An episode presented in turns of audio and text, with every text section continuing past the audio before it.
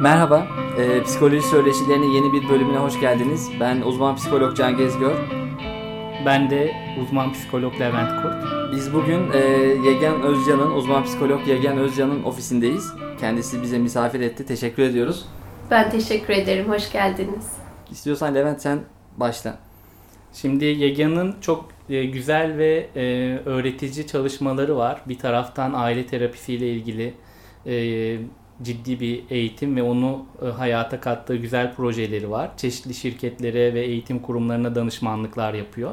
Aynı zamanda koruyucu, önleyici ruh sağlığı alanında çok e, güzel projeleri var. Dolayısıyla bugünkü programımızda e, bu çok boyutlu çalışmaları hakkında psikolojiyi merak eden kişiler için çok öğretici şeyler olacağını ben düşünüyorum. Çok teşekkür ediyoruz Yegan'a. Bizim bu davetimizi e, kabul ettiği için, bizi burada ağırladığı için. Şuradan girmek istiyorum ben. E, özellikle aile terapisi ve sistemik bakış açısı e, psikolojik e, dünyada yani psikolojiye dair dünyada ne tür avantajlar e, sağlıyor? Koruyucu önleyici tarafta bunu nasıl kullanmak mümkün? E, biraz böyle bir giriş yapmak istiyorum mümkünse. Ee, yani aile terapisinin şöyle bir etkisi olduğunu düşünüyorum. Ee, ciddi anlamda e, bireyle çalışıyor olsanız dahi ortak hocamız olan Murat Dokur'un söylediği gibi çift çalışıyor olmak, aile çalışıyor olmak her seferinde bir, ofis odasında bütün aile ya da çiftle birlikte çalışmanız anlamına gelmez. Bazen aile üyelerinin gıyabında çalışıyor olursunuz. Dolayısıyla aile terapisine dair bir uzmanlık kazanmak, bu bakış açısıyla hareket ediyor olmak çalıştığınız alan her neresi ise yani bir terapist olarak bir merkezde, hastanede ya da bir psikolojik danışman olarak okulda sistemi okumayı, e, okuma becerisini size getiriyor ve de aslında sistemde yer alan tüm unsurların birey üzerindeki etkisini görmenizi sağlıyor. Bu da bence e, destek olmayı hedeflediğiniz birey ya da duruma e, çok daha hızlı, çok daha pratik işlevsel e, çözümler üretmenize e, fayda sağlıyor diye düşünüyorum. Aslında o zaman ben buradan devam edeyim bir tane soruyla. Biz e, misafirlerimize e, soruları yöneltmeden önce etrafa da soruyoruz. Böyle psikolojiyle ilgisi olanlara, psikologlara hatta böyle daha önce danışman olarak ya da e, danışan olarak bir şekilde psikolojiye bulaşmış insanlara da soruyoruz.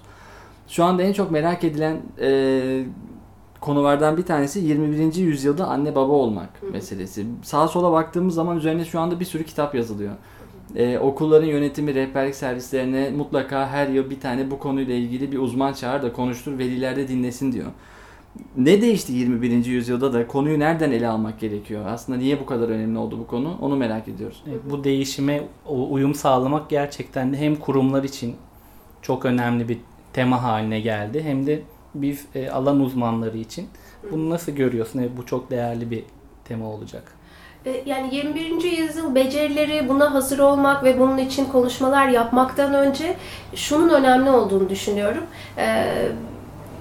21. E, yüzyıla çocuk yetiştirmek gibi ebeveynliğe yönelik benzer birçok tema var. Ve satan şey 21. yüzyıla e, hazır çocuklar yetiştirmek değil, ebeveynlere X duruma hazır çocuklar yetiştirmek durumu çok satıyor bence. Hmm.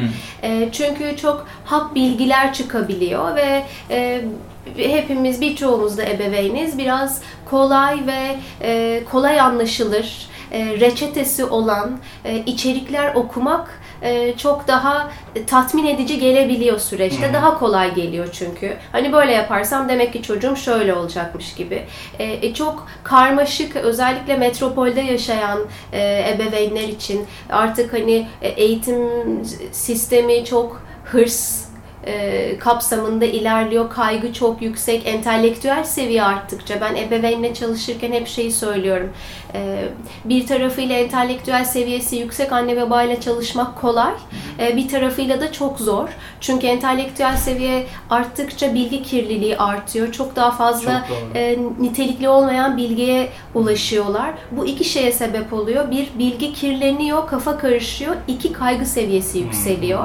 E, bu ikisinin toplamı beraberinde ebeveynin spontanitesini bozuyor. Hmm. Bu ebeveynler hep diyor ki işte bizim zamanımızda ergenlik mi vardı, bizim zamanımızda iki yaş krizi mi vardı, e, benim anneannem işte benim papama bir tane vurmuştu, ben travmatize olmadım ama dün çocuğuma bağırdım acaba travma mı yaşadı?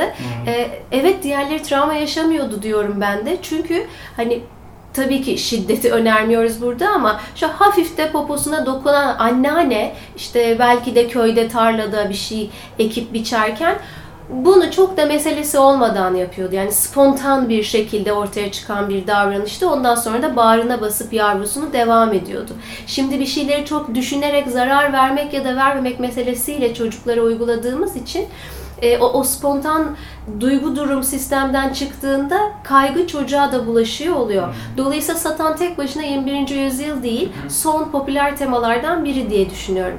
21. yüzyıl temasına geldiğimizde de aslında ebeveyne söylemle birlikte bu çok daha fazla e, şirketlerin çalışanlarını adapte etmeye çalıştığı bir süreç.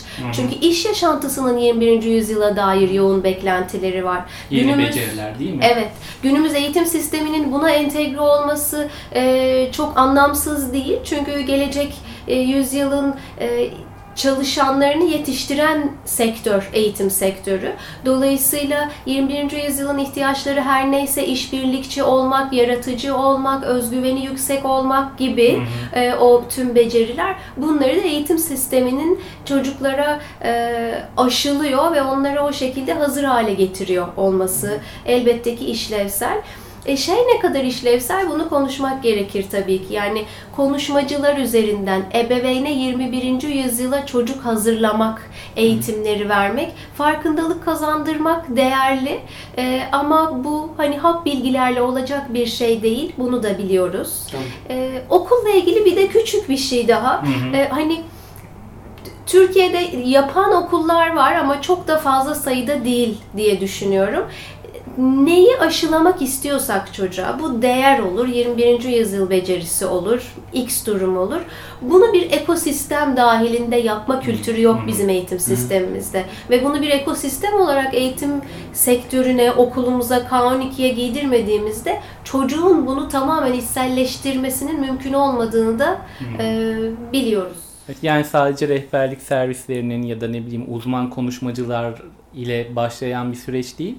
Okulun genelinde bu kültürü, kurumun genelinde bu kültürü e, yaymak ve hedefleri buna göre belirlemek çok çok anlamlı oluyor. Aynen öyle. Yani bu biz bu parametreler dahilinde işte e, okul sektöründe işe alımımızı öğretmenleri mi işe alıyoruz? Öğretmenlerimizi bu beceriler kapsamında işe alıyorsak, öğretmen eğitimlerimizi bu beceriler kapsamında yapılandırıyorsak, velilerimizi düzenli olarak bunlarla ilgili bilgilendiriyorsak, rehberlik sistemli bir şekilde müfredatını bunun üzerine yapılandırıyorsa, e, o zaman bu çocuk çıktısı e, bu şekilde olur. Ama hani hap müdahalelerle e, çok da gerçekçi değil.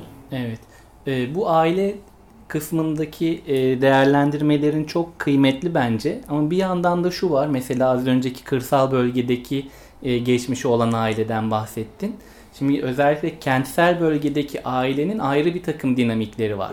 Hele ki e, günümüzde biraz daha e, bireyselleşen, daha kendi içinde daha özelleşmiş e, bireylerle karşı karşıyayız. Eski bildiğimiz ailenin aile sistemi ile bugünün bugünkü arasında da ciddi farklar var. Sence bu ailenin yapısal değişiklikleri bugünümüzü nasıl etkiliyor? Bir sistemik terapist olarak, aile terapisti olarak geçmişte kıyasladığında burada nelerin farklı olduğunu görüyorsun? E, Yani aile sistemi yapısı olarak çok değişti.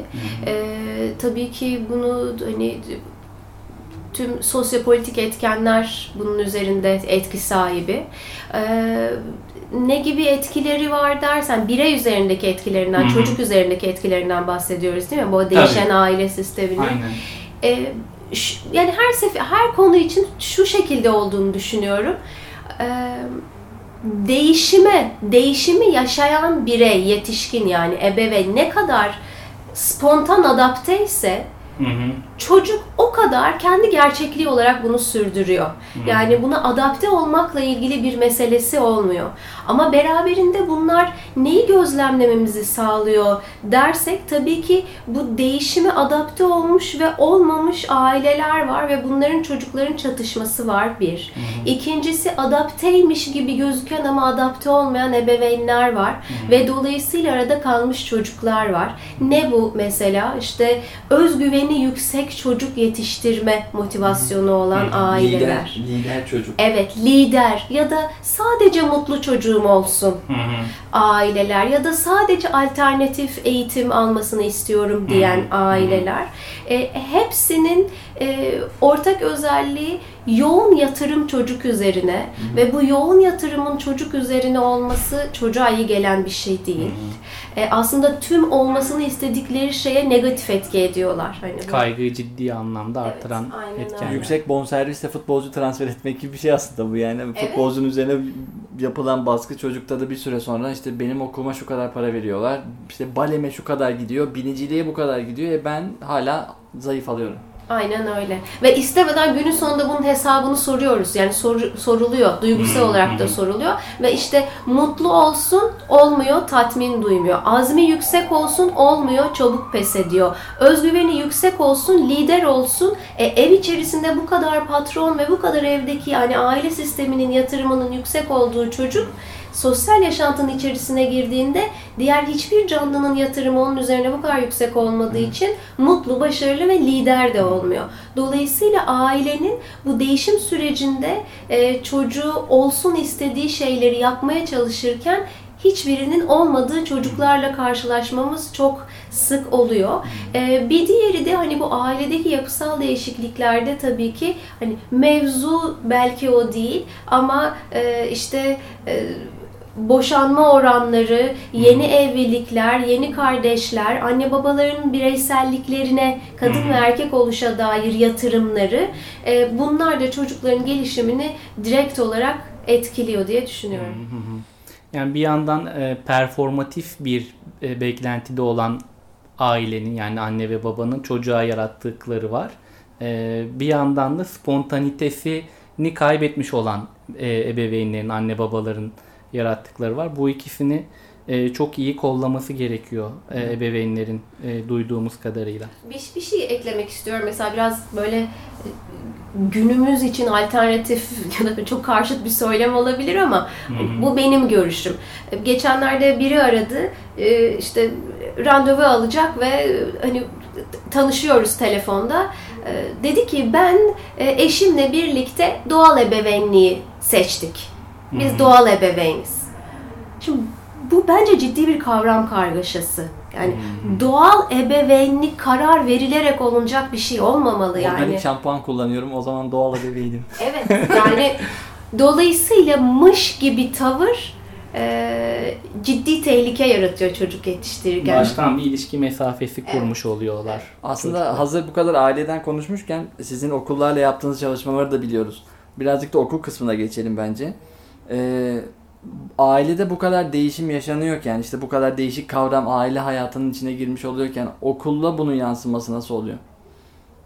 Ne görüyorsunuz mesela yaptığınız çalışmalarda buna dair? Şeyden az önce bahsetmiştiniz yani bu e, yani okulların hedeflerini belirlerken 21. yüzyılın gerektirdiği becerilere Evet. göre tüm programlarını yapılandırması, öğretmen eğitimlerini buna göre yapması gibi süreçlerden bahsettik. E, bunlar çok ciddi gündemler okullar için ama okulların alışık olduğu 18. yüzyılın 19. yüzyılın pratikleri var. Yani bu geçiş e, biraz böyle göz korkutucu bir şey. Yani orada öngörülen şey ne? Oradaki değişimin mümkün kılabilecek e, şeyler ne, nedir? Ne tür araçlar var? E, ne tür fırsatlar var? Ne tür e, güç duyanları var okul sisteminin? Biraz onları Gittikçe konuşalım. zorlaştırdık soruyu. Ya ben yani okulda çalışırken de e, hani e, psikolojik danışman olarak okulda çalışıyorsanız iki olasılık vardır. Ya çok çalışır ve çok şey öğrenirsiniz ya da hiçbir şey yapmayabilirsiniz. Bu saha gerçeğidir. Evet.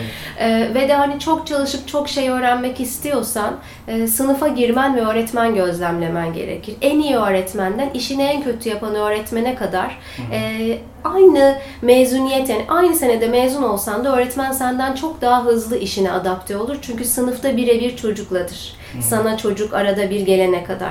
Dolayısıyla öğretmen hani baş, toplumda başımızın tacı olan bir meslek olmasının yanı sıra bana mesleğimi öğrenme sürecinde de çok şey öğretmiş bir gruptur. Ee, ama bu dönüşüm sürecinde e, öğretmenlerimizin ciddi anlamda bir transformasyona ihtiyacı olduğunu düşünüyorum. Ee, yine bir örnek vereyim. Geçenlerde bir danışan geldi. Ee, çok iyi bir okulda okuyor ve ilk baş çocuğun davranışla ilgili sıkıntıları vardı. Ee, uzun zamandır okul takibi yapıyorum. İlk aylarda okulu aradım. Dedim ki bakın birinci sınıf çocuğu ödev zamanı sıkıntı çıkacak. Okul dedi ki yo yo biz aralığa kadar ödev vermiyoruz çocuklara. Peki. Hemen sarıyorum. Çocuğun davranışı gitti. O oldu, bu oldu. Şimdi ödev başladı. Ödev kağıtları geldi. Çocuk üstün zekalı. Ee, ödevin hepsi tam ödev kağıdında. Sadece hani küçük çocuk iyi silemez ve altta şey kalır ya. O altta iz kaldığı için bir öğretmenimin notu.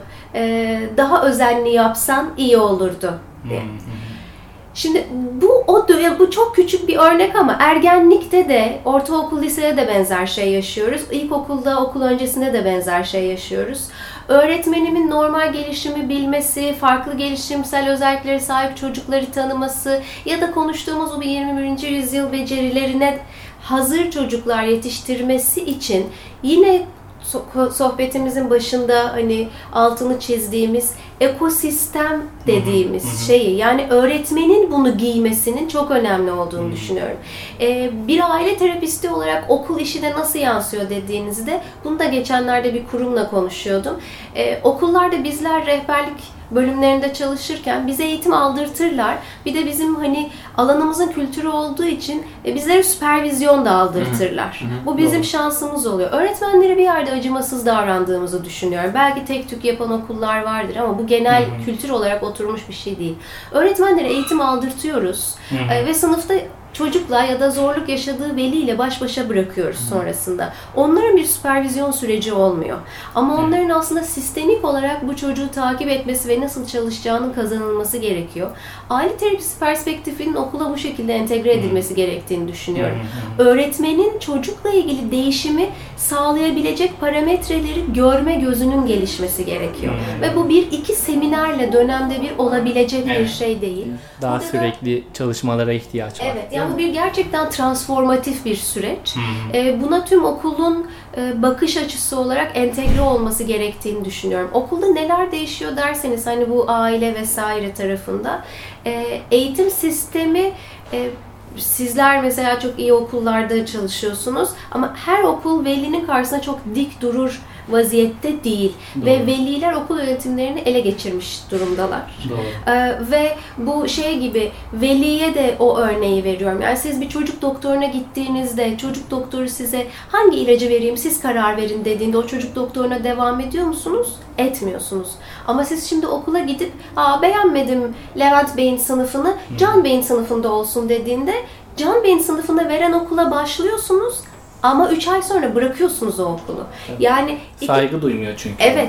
Yani veliyi kazandığında devam edeceğini düşünen okul da kaybediyor. O okulun iyi olduğunu düşünen veli de kaybediyor.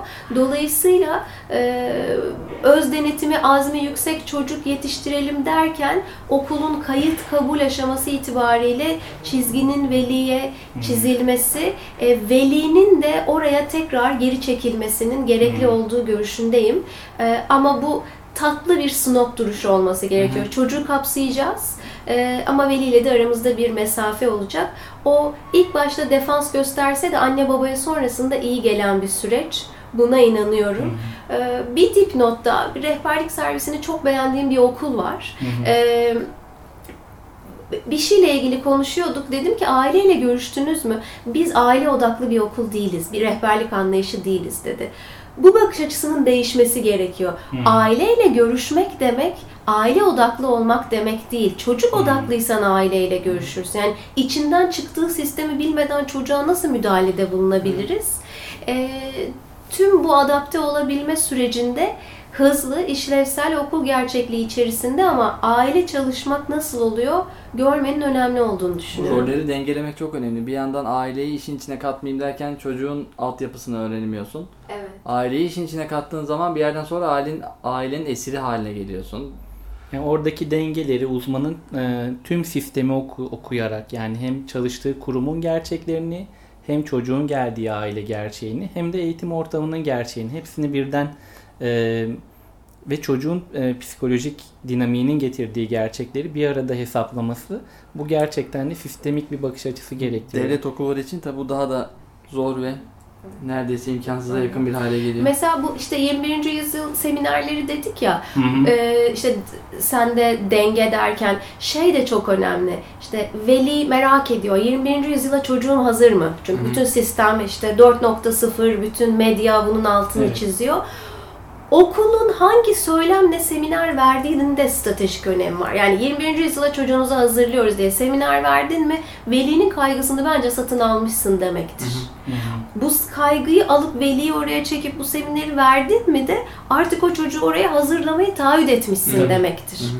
Ee, ama senin hazırlamayı taahhüt etmenle o çocuğun hazır olabilme kapasitesi paralel ilerleyemeyebilir.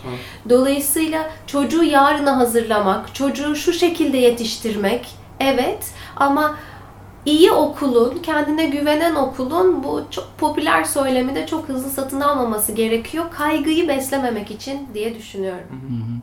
Yani spontanite yine de devreye ve gündeme geliyor bu noktada. Yani bugünün gerçeğinde anda kalarak bu anın gerçeklerinden e, başlayacak eğer bir değişim başlayacaksa da bu bunu gündeme getirmen bence çok anlamlı. Şeyde son bir tane daha soru sorabiliriz bence. Çünkü bence çok öğretici oluyor. Ee, rehberlik servislerinin süpervizyonundan bahsettik mesela. Ee, bu ne kadar kritik bir şey? Ee, ya çok önemli olduğunu düşünüyorum. Ee, Hepimiz için süpervizyon çok önemli. Ee, rehberlik servislerinin ciddi kritik önemi var. Ee, ama rehberlik servisinde çalışan her arkadaşımın da kendi değerinin farkında olması gerekiyor. Ee, genç arkadaşlarım çoğu zaman değerlerinin farkında değiller. Ee, sene olarak acemi olabiliriz ama bilgi olarak da donanımlı olmak zorundayız bir diğer tarafıyla. E, çünkü uzman gücü her zaman hem öğretmen hem veli karşısında sizi güçlü kılan bir şey oluyor. Güçlü kılan sizin adım atmanızı sağlıyor. Adım atmanız çocuktaki değişimi sağlıyor. Bu böyle bir döngü olarak devam ediyor. Ama süpervizyonların da e, doğru konumlandırılması gerektiğini düşünüyorum. E, okulun bakış açısı çerçevesinde sadece bazı süpervizyon programları daha zorluk yaşanan çocuklar üzerinden giden süpervizyonlar oluyor. Ama rehberlik servislerinin sistem kurmakla ilgili de aslında yani önleyici çalışma yapmakla ilgili de destek almalarının önemli olduğunu düşünüyorum. Ee, yani bence sistemli ve keşke her kurum bunu çalışanına sağlasa ama çalışanına sağlamıyorsa da herkes kendi kazancı ve bütçesinin yettiğince bizim mesleğimizde kendi özelinde de bu süreci sürdürmeli.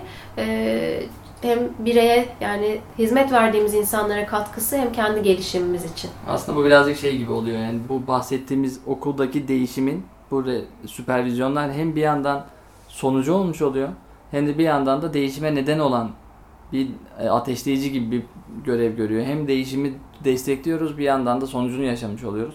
Bence çok kritik. Doğru söylüyorsunuz. Yani ben %100 katılıyorum. Özellikle genç meslektaşlar için oradaki eğitim bence çok e, önem kazanıyor. Peki çok teşekkür ediyoruz e, Yegyan. Bence çok keyifliydi. Harikaydı. Çok güzel ve değerli şeyler öğrendik. Özellikle okul kısmında e, psikolojinin e, dinamiğine, psikodinamiğe, çocuğun gerçeğine varmak için e, aile ve sistem bakış açısının ne kadar değerli ve ufuk açıcı bir alan olduğunu bir kez daha e, Yegen sayesinde görmüş olduk. E, çok teşekkür ediyoruz. Biz bundan sonraki e, programlarımızda da başka temalarla umarım tekrar bir araya geleceğiz. Teşekkür ederiz. Ben teşekkür ederim.